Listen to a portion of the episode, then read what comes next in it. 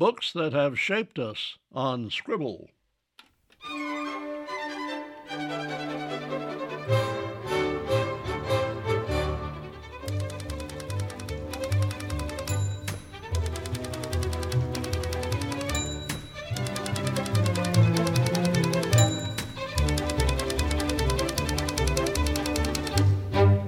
Welcome to Scribble 30 minutes of conversation, comments, and reviews on reading and writing, editing, publishing, and selling books. I'm Rebecca Wee. And I'm Don Wooten. We'll look back on the books that have affected our lives on Scribble.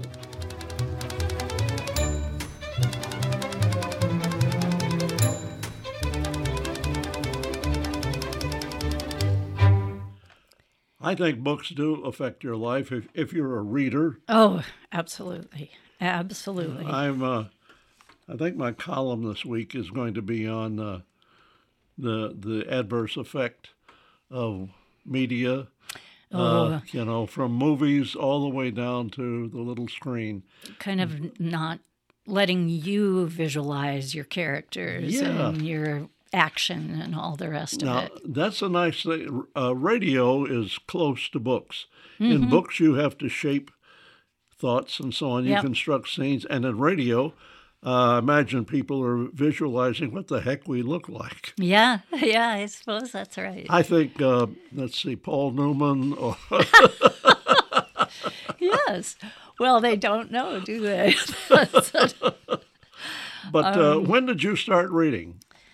Oh my goodness. Um, I took this project when you brought this up very. I mean, I got just lost in sort of going back through time because I, I was thinking, if they shape us, yes, they shape us as adults, but my sort of earliest memory of being read to and then learning to read and um, is the books that I was drawn to. Yeah, it it either shapes us or it tells us something before we even know what it's telling us about the people we are going to become. Yeah. Because one of the things when I went back through this list, I just thought, oh, there's all kinds of things in here that make sense, you know, given who I've turned into since then. But, you know, why you're drawn to what you're drawn to. Um, I think it'd be a brave person who knew you when you were young.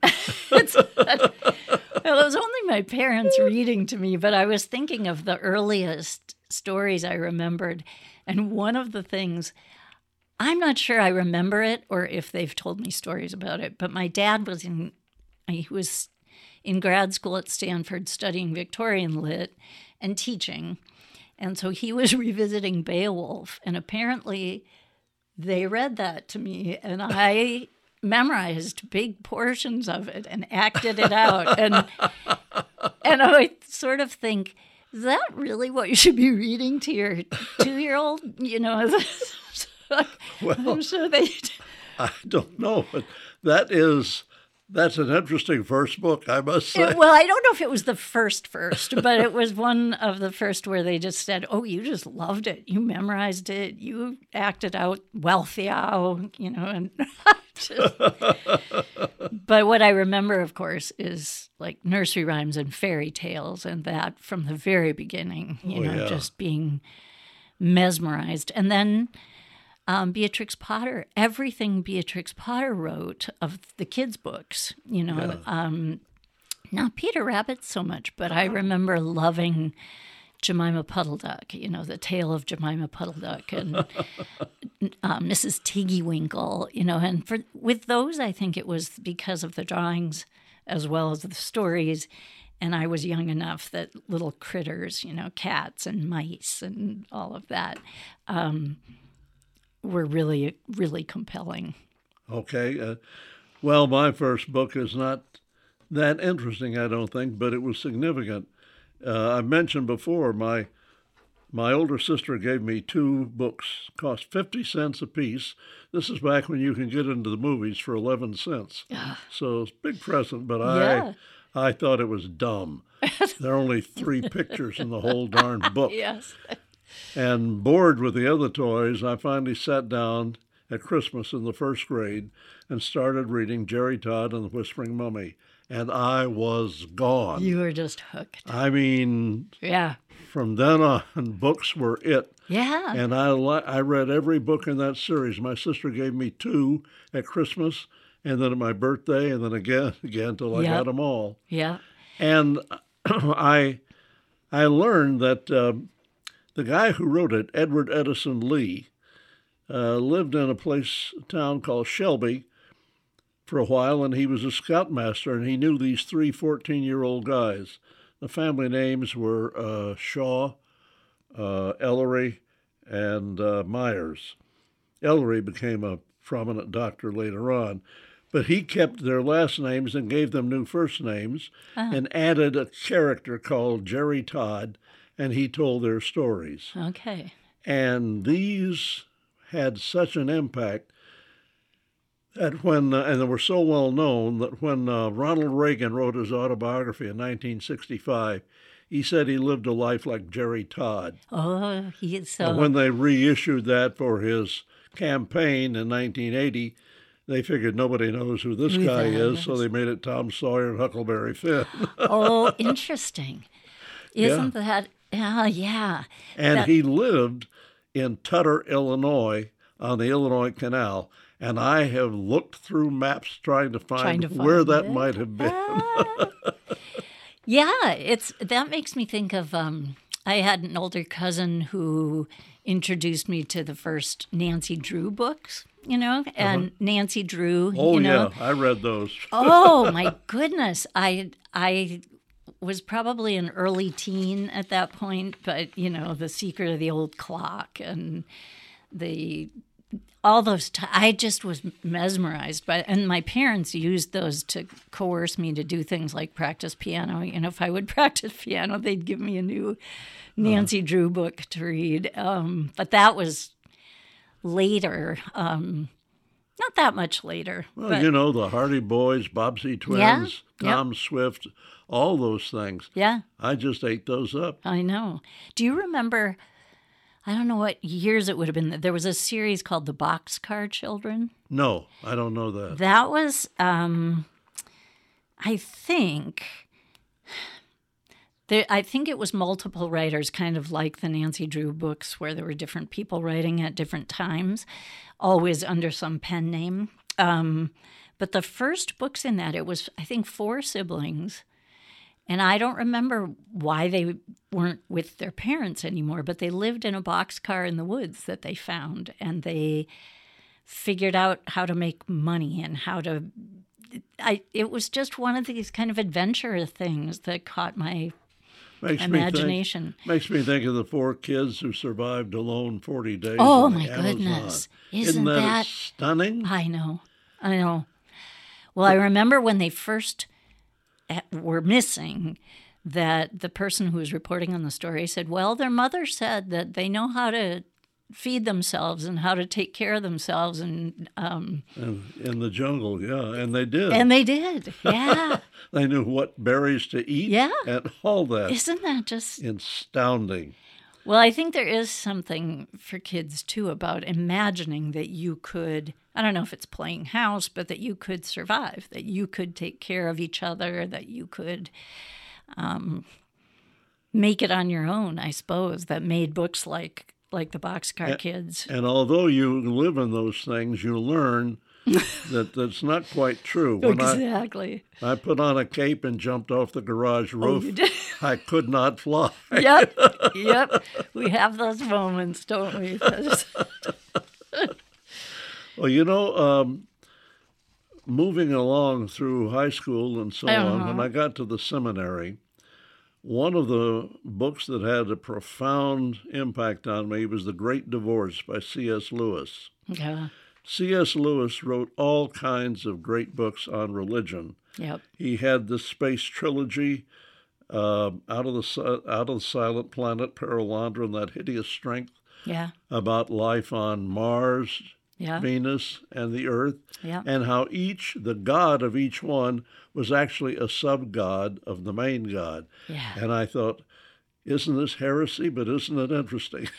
well, and wasn't he was an atheist for the first 30 years of his life, I Yeah. think. Um, that's always fascinated me too. That you know he he would have been um, because of the Chronicles of Narnia. He would have been sort of my early teens. I was fascinated with that, and I wanted to walk through the back of my wardrobe and be, be somewhere else. Um, but then all those decades later, when Michael died. It was his book, A Grief Observed, which is Oh, don't know if you yeah. his journals, I think, right? Didn't they? Didn't they put together? No, I think Uh, no, it was he, he wrote that. based on yeah. yeah, yeah, losing his wife, and that that fascinated me. I thought, here I am reading him again, and he's helping me again. You know, whatever, whatever, however he helped me as a you know twelve year old. Suddenly, there I was, so Uh, grateful for that. What other books moved you through early early Oh, let's years? see. What else have I got? Um, Watership Down was another one, like when I was 12, that really got under my skin. And I, maybe that's again the animal thing of Beatrix Potter, you know, but, but, you know, they were dealing with suicide and, and, you know, it was a bunch of rabbits and they were horrible, you know, the violence. I think that one was banned from certain schools because of the violence in it um, but yeah, I was fascinated by Watership Down. I think that came out in the early 70s. So, but then if I look at like my later teens, I just read what was on my parents' bookshelves because my dad was an English professor and my mom was a poet. And so I was reading things like The Scarlet Letter and Tess of the D'Urbervilles. And th- when I was still in high school, and just because, you know, just because there they were. So I missed a lot that was going on in them. But that really also got under my skin. I realized that I sort of moved toward people writing about women's issues. You know, if you think of the Scarlet Letter and you think of what happened to Tess and Tess of the D'Urbervilles, but that men were writing those books was really important to me. I We think. didn't have books in our home. I, lean, I leaned on the library. Oh yeah. My habit was every time I had a question, I went to the library and got books and, read Mm-hmm. about it. things up. A kid showed up in a backyard one day with a green snake. He was holding it in his hand. I was fascinated and frightened. Yeah. Yeah. And he said, Touch it. I said, No, it's slimy. He said, No, it isn't. So I touched it. It was like fine leather. And I thought, What is this? yeah. So to the library I went So and I read everything Raymond L. Ditmars ever wrote. And I became so fascinated by snakes Oh, sure. that I decided when I got in college I would concentrate a little bit on herpetology. Oh. I never got over my fear of snakes, right. but I used to go snake hunting and bring them back and Yep. Yep. so on. It was, but uh, Raymond L. Ditmars was big for me. And when I stumbled on opera in the seventh grade, the Victor Book of the Opera, oh, it's the seventh grade. I bored my family to death.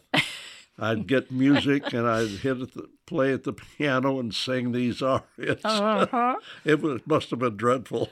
well, no, because parents are delighted by you know the things that inspire their kids or light their kids up. That's always been true, hasn't it? That's always true.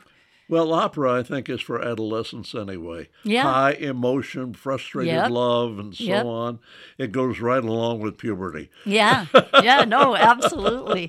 And those were some of, if I'm looking at sort of my later teens, it was Romeo and Juliet, and it was Hamlet, and it was, you know, these very complicated f- sort of family relationships and, um, you know, blind spots and missteps and tragedy and, um, yeah, the, the Awakening. Have you ever read that one by Kate Chopin? The Awakening was that one, I guess, was vilified and burned when it was published, but it's basically a woman in the South, fairly well to do, who isn't really in love with being a mom. So Yeah.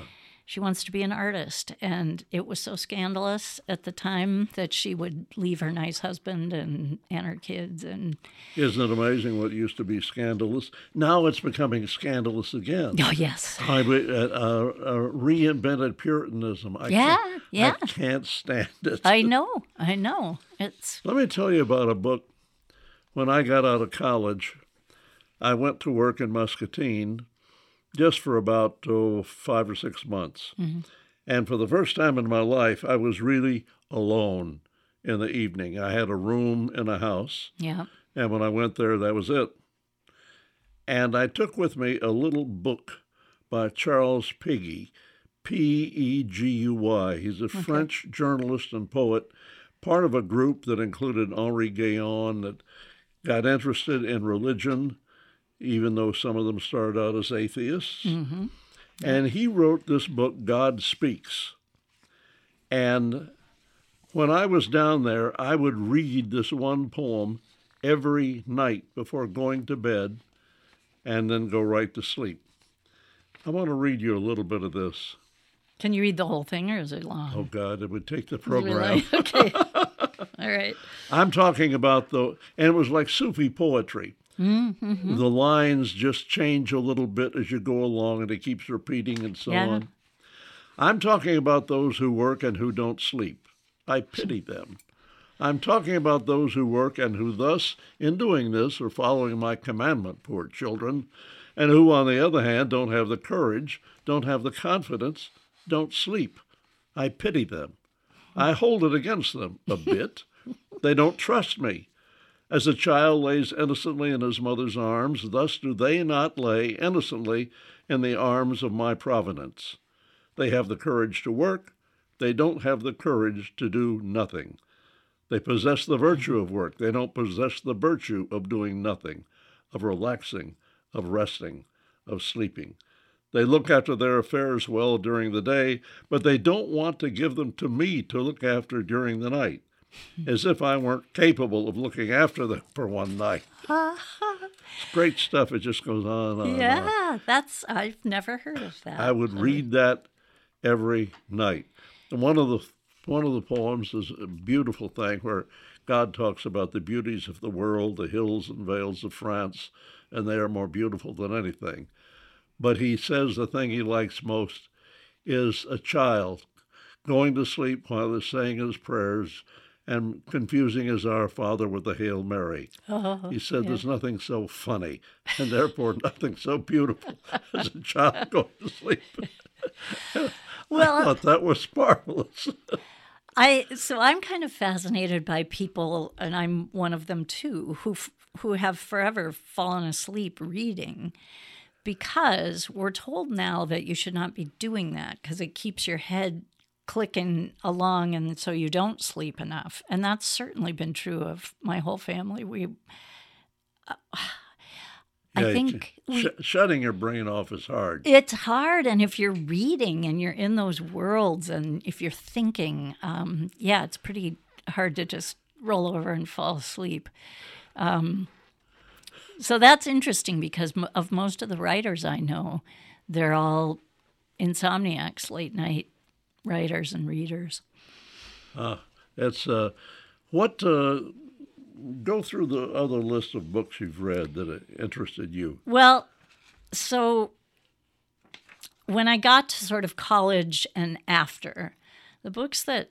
that came to mind first were I guess I would have to say Virginia Woolf's um, A Room of One's Own and then um, To the Lighthouse. Those both just blew me away. I and they were so different. One was the series of lectures that turned into a room of one's own, but then to the lighthouse was this modernist. I, I've just it was one of those books where when I finished, I was just breathless, just could hardly Yeah, hardly function. Um, and that's probably when I started reading poetry more deliberately too. So Plath's Ariel and Carolyn Forche's Country Between Us, which I've mentioned many times because that certainly shaped me. I went off and wanted to study with her and then she she was very busy, so she made me teach some of her classes. and she was famous at that point. And I, well, there was one day where she said, "I have to be gone for three days. They're just undergraduates. You know more than they do." And I was looking at her going, "I can't teach a class, you know." just you found out you could. I came out of that room going, "Oh, that was." fantastic you know that and yeah, kind of the me- the message of yeah, you don't know everything, but you know more than they do. And so Well, that's the trick to keep ahead of the students. exactly, exactly. when I was teaching high school, I read furiously yeah, before every class. I wanted to be absolutely sure yeah. I had everything in hand because I was a biologist and I was teaching English. Yes, so. exactly. yep, I know. I think I read more when I was working what six hours at Alleman and then eight hours at WHBF, uh-huh. and yet I was reading, reading all the time. Yeah, yeah. Well, and even things that I've read dozens of times, I re- I want to reread them so they're kind of fresh in my head because I notice different things. So it didn't really help me to teach the same class, you know, the next term because I was still rereading everything. You know, um, uh, I the fiction I read most of all was detective stories. I went through the Southern California hard-boiled detectives by Dashiell Hammett, Raymond Chandler, mm. and the the crown jewel of them all, Ross Macdonald. His detective stories rose to a different level. Huh. really good. And uh, then later on, I kind of dropped out, but then picked up a series of uh, by Peter Robinson of a detective uh, his name escapes me, but he uh, worked up around New York, and he turned out a book every year, so I read them. Mm-hmm. Uh-huh. And uh, I finally, after several years of that, I just kind of dropped it. I don't know. Hmm. I didn't read the last ones because nonfiction moved into my life in a big way. Yep. Yeah. Yeah, I was thinking how kind of what we've been discussing. It's kind of fiction when you're a little kid, imagination and fiction and animals and all of that. And then what? I guess then it starts to be people and relationships and what's going on there. But by the time I was in college and I was realizing that I didn't just want to read, I wanted to know how the writers did what they did. And then you start paying attention to essays and, you know, creative nonfiction, I guess we call call it now. And that's when I got interested in Annie Dillard, you know, The Pilgrim at Tinker Creek. I don't know if mm. you know that, but that's a series of essays. And she's a naturalist and she she would write about the most incredible, ordinary things and then go research and add the research in. And I didn't know exactly what I was reading at the time, but I was really mesmerized. And Wendell Berry, you know, Wendell Berry was always writing about the land and landscape and how to preserve the planet way ahead of his time. And so, yeah, it was, I mean, that's part of what interested me about doing this. Mm-hmm. Like I said at the start, was sort of like, yeah. huh. The single, the book that had the single largest impact on my life was uh, something I mentioned before the Origin of Consciousness in the Breakdown of the Bicameral Mind oh, yeah. by Julian Jaynes. I had read William Prescott's History of the Conquest of Mexico. Yeah. And that is an amazing thing. William Hickling uh, Prescott, his eyesight was so bad sometime he couldn't read.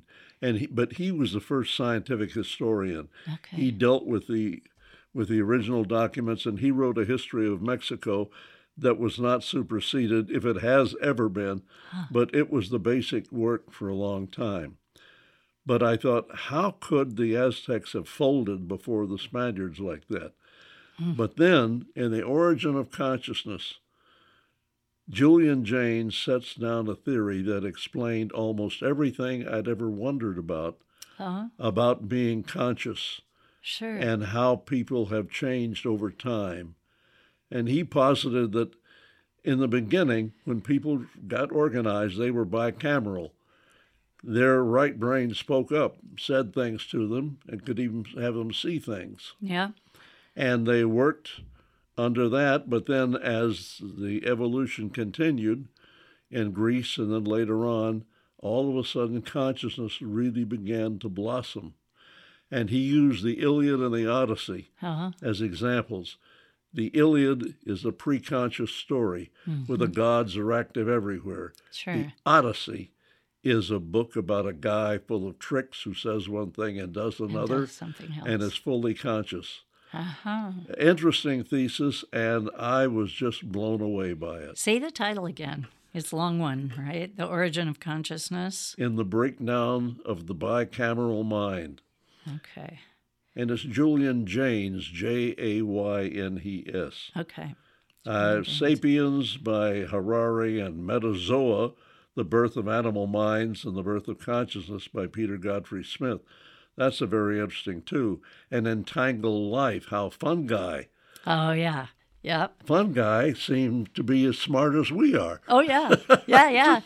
And I just read today. Um, I get a, a segment on the computer every morning called Nice News, where they tell you lovely things that are going on in the world. And one of them was that they've got a kind of fungi that they think will be able to eat plastic. Yeah.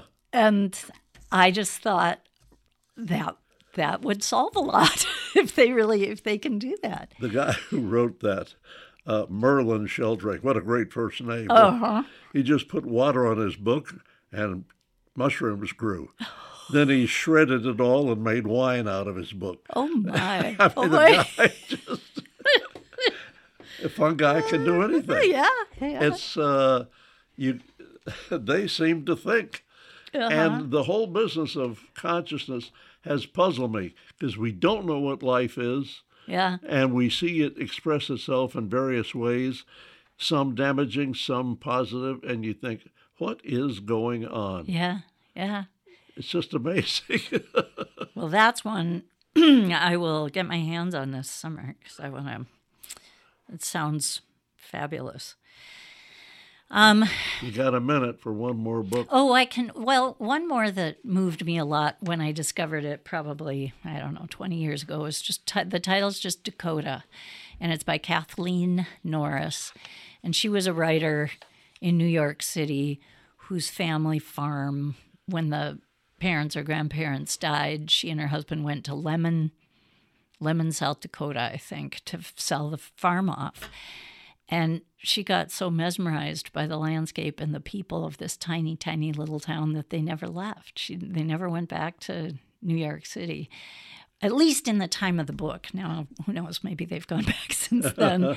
but it's beautiful. They're meditations about people and place.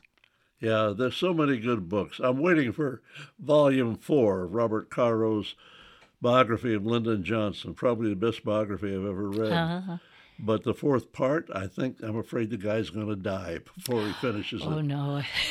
But, uh, you know, it's fun to natter on like this, but uh, time moves on, and so we must too.